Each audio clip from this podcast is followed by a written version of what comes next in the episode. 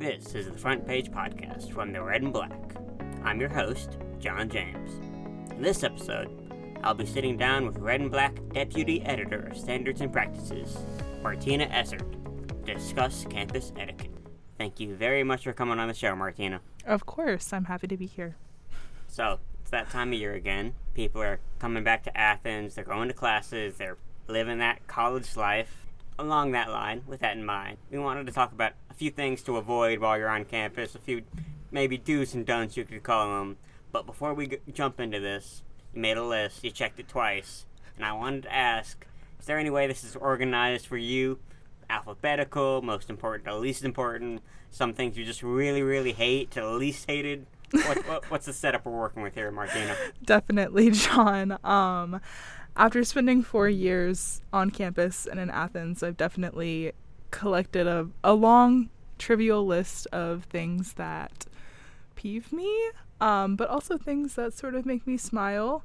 So, over my time here at UGA, I've sort of observed some, I guess, common things that maybe freshmen don't quite understand yet, or unspoken rules that I feel like really sort of disrupt the peace when they're broken.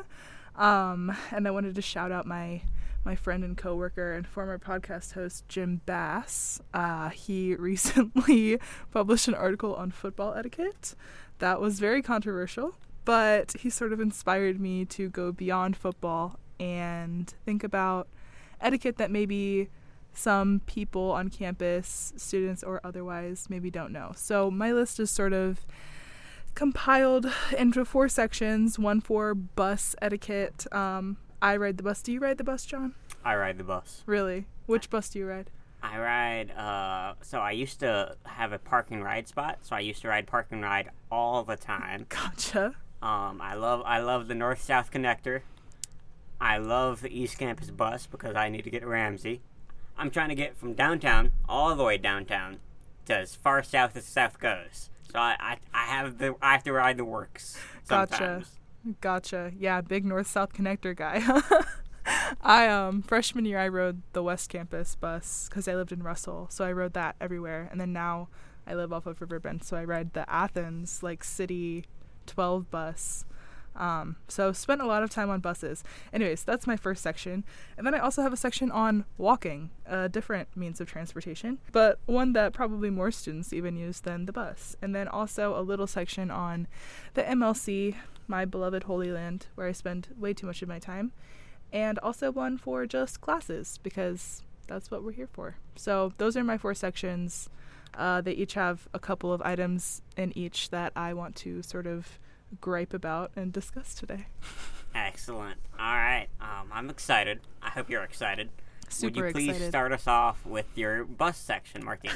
For sure.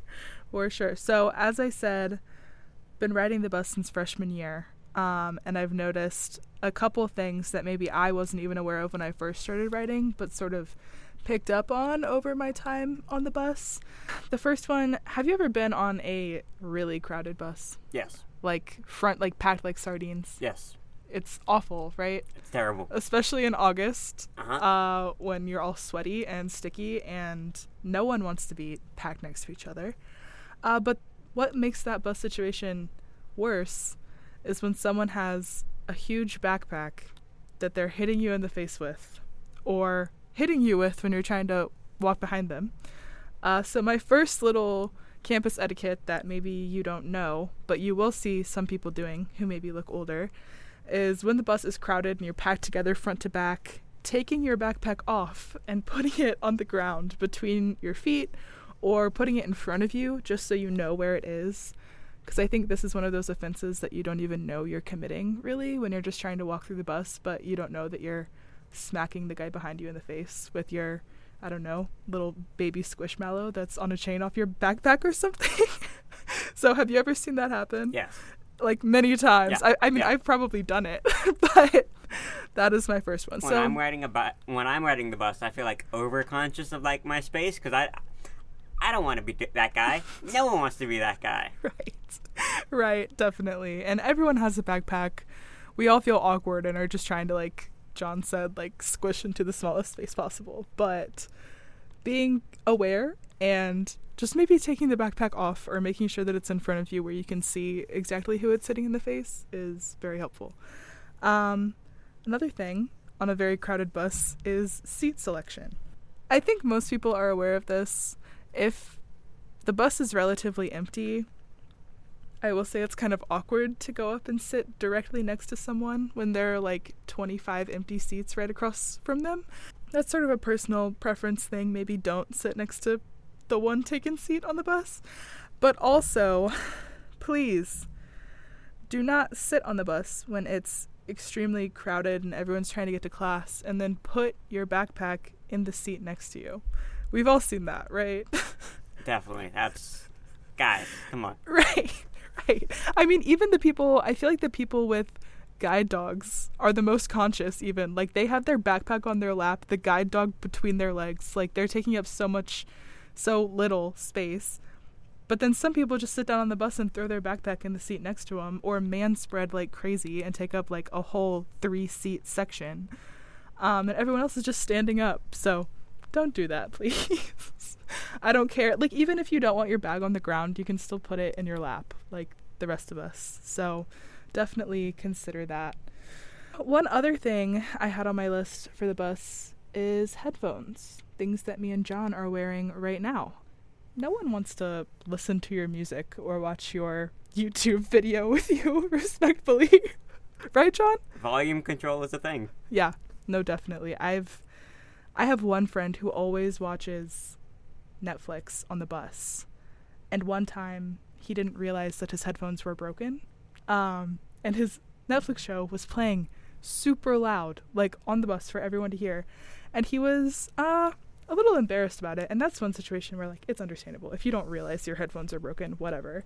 But if you're just sitting on the back of the bus, I remember there was one guy who used to always listen to Carrie Underwood. Like he would sit in the back seat of the bus and just blare Carrie Underwood the whole way to school. And sometimes I would kind of be vibing with him, if I'm honest. But other times I was like, dude, I don't need to listen to Before He Cheats for like the eighth time this week. Carrie has some bangers, but it's Carrie, keep it in moderation and keep the volume low, guys. That's all we ask. Right, right, exactly. Headphones, earbuds, whatever. Uh, and then one of the biggest ones, and one that I didn't understand, and sometimes I still forget if I'm like in a hurry or if it's raining, like it was the other day when I thought Noah on his ark was about to sail by.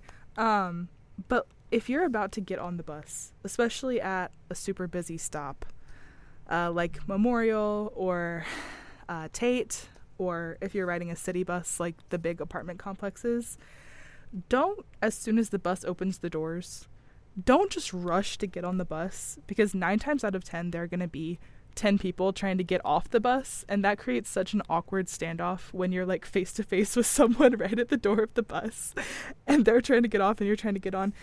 The i think most acceptable thing to do in that situation is just let the doors open stand like three or four feet back from the door and just count to like five so people can get up grab their backpack and get off um that's something when i'm getting on the bus i always feel bad when i like bum rush the door and also when I'm trying to get off the bus, it's really annoying when I try to get off and there's like 20 people one inch from me. Have you ever seen that? Yeah, we get it. You're you're rushing. You're trying to get to class. Everyone's trying to get to class, but in reality, you were taking up more time than it would if you just waited a second longer. Right, right. It is a a risky game to play though because one time I waited very politely for everyone to get off the bus uh, and then as I went to get on it, the bus driver slammed the doors in my face and drove off, which sucked really bad. But it was at Memorial, so they just like made the loop around the arch and then came back and I got on at Tate. But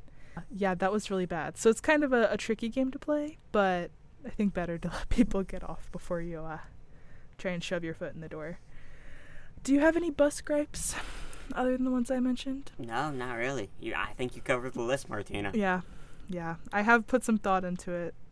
Mostly I mean, a little bit before this podcast, but also every single day because I ride the bus to school every single day. And I think about, like, oh my goodness. But then I, I also have compassion because when I first started riding the bus, I probably didn't realize either. I never rode like a, a campus style bus in uh, high school. So it's definitely something to learn, but me and John are here to teach you. There's definitely a learning curve. Speaking of learning, let's go to the MLC now, Martina. What do you got for the MLC? Absolutely. MLC, uh, for anyone who maybe didn't like their freshman year roommate or just has a really big course load, is a very familiar place. I personally loved my freshman year roommate, but still spent a lot of time in the MLC. It's just a very central place, a community hub, uh, and you've probably been there if you go to UGA. My, I only have two real gripes about MLC, one of which I am a common perpetrator of the thing that I also gripe about, which I think you'll understand once I say it. Sitting alone in an MLC study room is sometimes understandable for a myriad of reasons. Sometimes you have a video introduction to record for a class and you don't want to do it in front of everyone in the open spaces. Sometimes you just want a study room because you want to be able to close the door and take your headphones off. I understand. But if the MLC is packed to the brim and you see groups of five or six people walking around looking for a room, I am of the line of thought that you should probably just bite the bullet and go sit at one of the individual cubicles. Now, I have been the person that has been asked to leave a room also, so I really do understand. but I have also asked people to leave a room when I actually was trying to work on a group project, and they're really mean about it. And they're like, "No, like I'm I got here first. I'm not going to leave this room." But an individual can do everything they need to do outside of a study room, whereas a group project cannot really be done very well outside of one. I get it. It is kind of like a read the room situation. Like if it's if nobody's out, if it's if it's late in the afternoon, if it's early in the Mhm. morning, if you got your space, then it's fine. But if if other people need it more than you do, then you give up the room. That's kind. That's just like a common courtesy kind of thing. Exactly. If it's 8 a.m. on a Wednesday or 10 p.m. on Friday, you're probably good to take it all up. But yeah, that's just my little, my little thing. I've been on both sides of it again, though. Um, another thing, sort of, a lot of this has to do with spaces that are crowded. I'm starting to realize, which I feel like more and more is what UGA is like. It's there's a lot of people here. right, John? There are a lot of people here, Martina. You're so right about that. Yeah. I mean, I went to Bolton the other day and it was chock full. Like, it was a line to wait to get in. But, I mean, I don't think that's anything really new. But in the MLC, again, if it's really packed, you are an individual. You just very bravely and kindly gave up your study room to a group working on a group project. It's okay to sit at tables with people that you don't know and this is kind of scary and kind of controversial but like on the fourth floor of the mlc there are these huge like eight person study tables and i'm going to put this out there i think it's okay for four people who have never seen each other in their lives to sit together at these eight person tables and i plead with all of you listening to this to not make them feel awkward if someone comes up and is like, "Hey, can I sit at this table with you?" Um, because I promise that they are just as uncomfortable with the question as you are. Have you ever done that, John? Have you ever asked a stranger? I would never, Martina. I am way too anxious to sit at a table with someone else that I a complete stranger. Like the only scenario in which I would do something similar to that is like a, at a bus stop. If I've just walked, or I've just gotten out of gym class and I'm super tired and I need a seat, I'll sit down next to someone, someone on a bench at a bus stop. But uh, at a table, I can I could sit down and study anywhere. I could just go home. Martina, Well, that's true because your your home is like one also millimeter fair. from Some- the MLC. some people might not have the same situation as I do, and I should be considerate of that. So yeah, I, I see what you mean. Uh, yeah, I mean, this is kind of a what I just wanted to sort of discuss more. Um, because I also would definitely like stand in the corner and plead and debate inside whether or not to go sit at a table with someone. Um, but every time I've only done it twice, and it was because it was the middle of finals and there's probably an OChem test that night. Have you ever been in MLC when there's a chem or yes. bio test? It's crazy. I feel so bad and so lucky that I have never had to experience that. Uh, go Grady. But I definitely have had to sit with someone I didn't know because there was literally not a seat in the entire MLC. Have you ever experienced that? Like, there's nowhere. I had to go to the library. Oh my gosh, up the stairs. Up the stairs. Mm. Yeah, it's it's a very desperate day if I'm walking all the way up those stairs for a seat. But anyways, that's my my random little MLC. If someone comes up to you and is like, "Hey, can I sit at this table?" Sure. And also, if there's nowhere else to sit, I I empower you to go sit with a stranger. Excellent. Martina, you have anything else you'd like to say about the MLC? That's all for the MLC. I love it. What's, what's the next session you got for us, Martina? Oh gosh, everything. I this is like my ideal world building. I'm like building my perfect. You heard it here right first. now. when Martina's in charge, everyone's sitting at tables with strangers. Yep, exactly. If I were a professor, I'd definitely be one of those professors who's like everyone has to sit in a different seat every day. Have you ever had a professor do that? I have. It's kind of awful, actually. is because by the end of the, I'm I'm not going to make friends with everyone in the class, but by the end of the semester, I'll be friends with like the three people that are sitting around me. But if you're moving me around, I'm never gonna have time to build the rapport with the the, the close people. It's just gonna be me being nervous about a stranger every day. right. My first year Odyssey professor made us do that. I mean, I'm really kidding. I don't think I would do that, but it's funny to think about. Um, okay, walking, another form of transportation, is my next little subcategory. First things first, walk on the right side of the sidewalk. This is America, where we drive on the right. Walk on the right side of the sidewalk, please, especially in the main thoroughfares of campus, such as in front of the MLC. Walk on the right side of the sidewalk, please. It is so annoying when you're trying to just move in mass with the huge hordes of people. Again, very a lot of people at UGA. And there's just one or two people who are just forging their own path through oncoming traffic. They are brave and I respect their try. They're the lions of UGA. They are. We are the sheep, they are. but sometimes pa- there's strength in numbers. Exactly. And sometimes I just want to be able to get to class without having to shoulder slam into somebody by accident. Which leads right into my next one, which is please don't slam into people. That has happened to me many times. Again, lots of people. But it's so annoying when you're just trying to walk and someone, especially when they're on the left side, slams into you. Has that ever happened? Yes. It's annoying. It's really annoying. I always feel so offended. It's also just really not that serious. If you're two minutes late to class, I understand. I have a professor who like slams the door in the face of late people, but I don't think that the point two seconds faster you're going to get to class by uh, slamming your entire body weight into me is going to really make a difference. My one, okay, actually, one uh, footnote on the slamming into people thing if you're walking on like an empty sidewalk and someone else is walking directly towards you and look like they have absolutely no intention of moving, sometimes I will just stop walking so that they're forced to like go around me.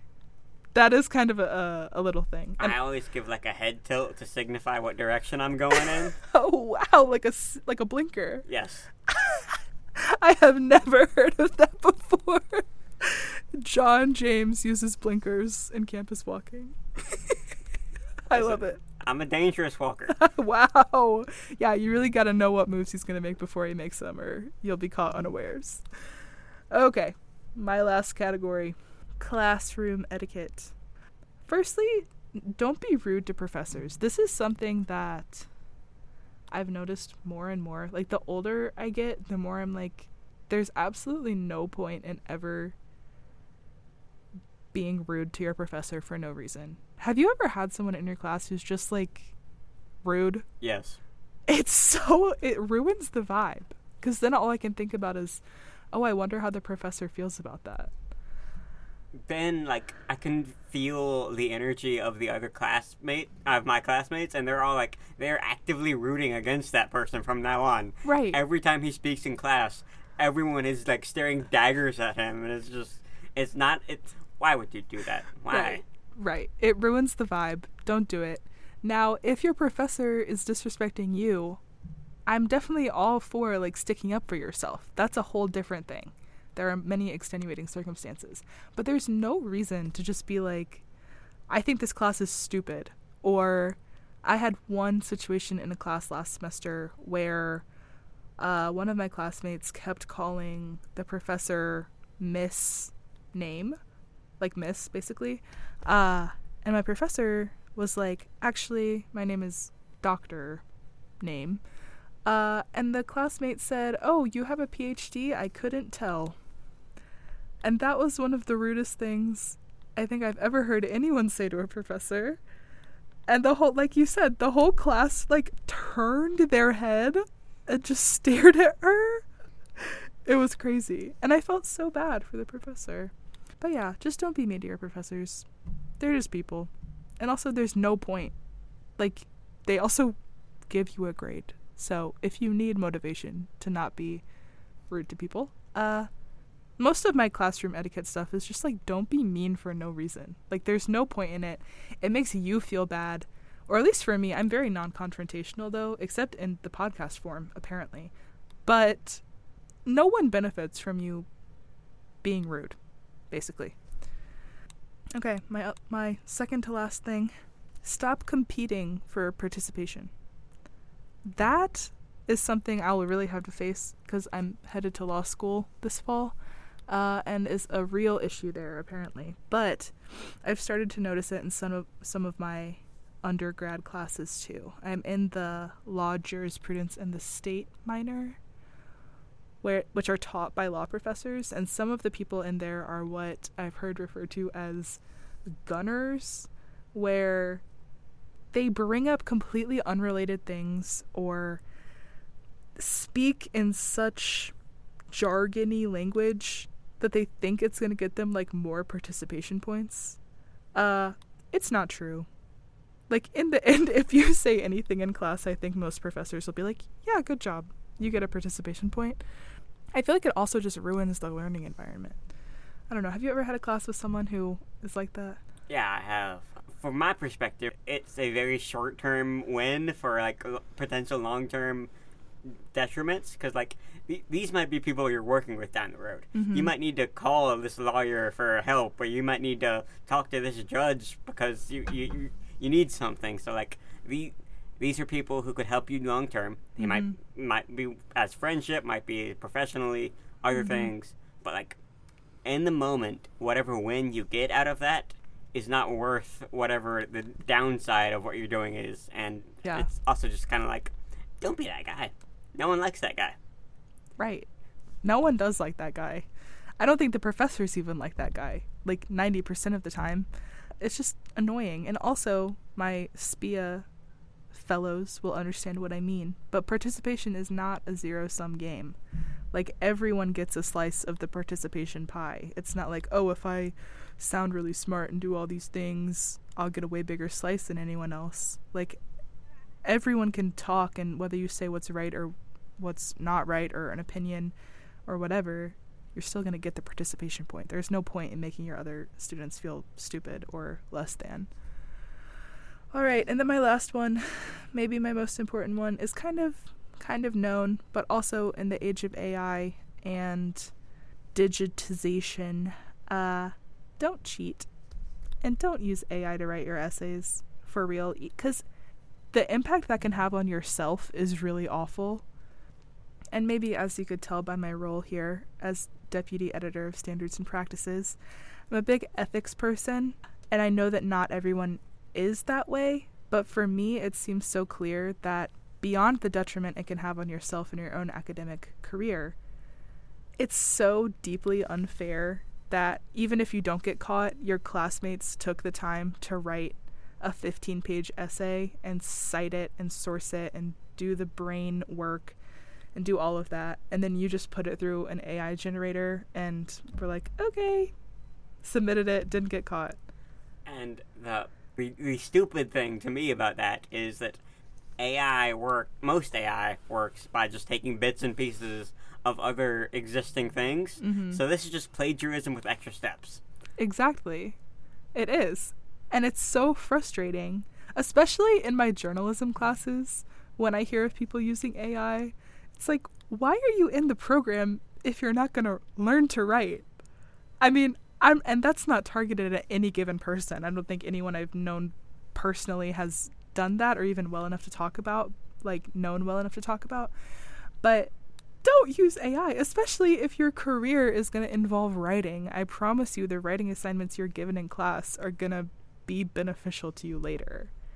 And also, like, I so I was the former sports editor, and in my time, uh, I had a conversation with a professor about AI, and she plugged in like, write me a gamer from this game that happened on this date, and I read through it, and like eighty percent of the facts were wrong. There's it is there's a it is very difficult to make AI write foolproof articles Mhm. because it is pulling from so many things. It's going to get something wrong unless you're just so incredibly specific with your instructions. The difficulty of what you would have to do to make a perfect AI article is basically not even worth it. Like over just Mhm. writing your own article. Yeah, the risk is not worth the reward. Because, I mean, the time that you could have spent writing the article or writing the essay or doing the discussion post, whatever, what are you going to use that time doing? Like watching TikTok? Watching the Kardashians? Like, I love the Kardashians. That's my example because I've been binging it this week. but it's not like you're you're using AI to write your essay so you can go to the lab and like cure cancer. You're doing it so you can what rot on your couch. Do that once the essay's done.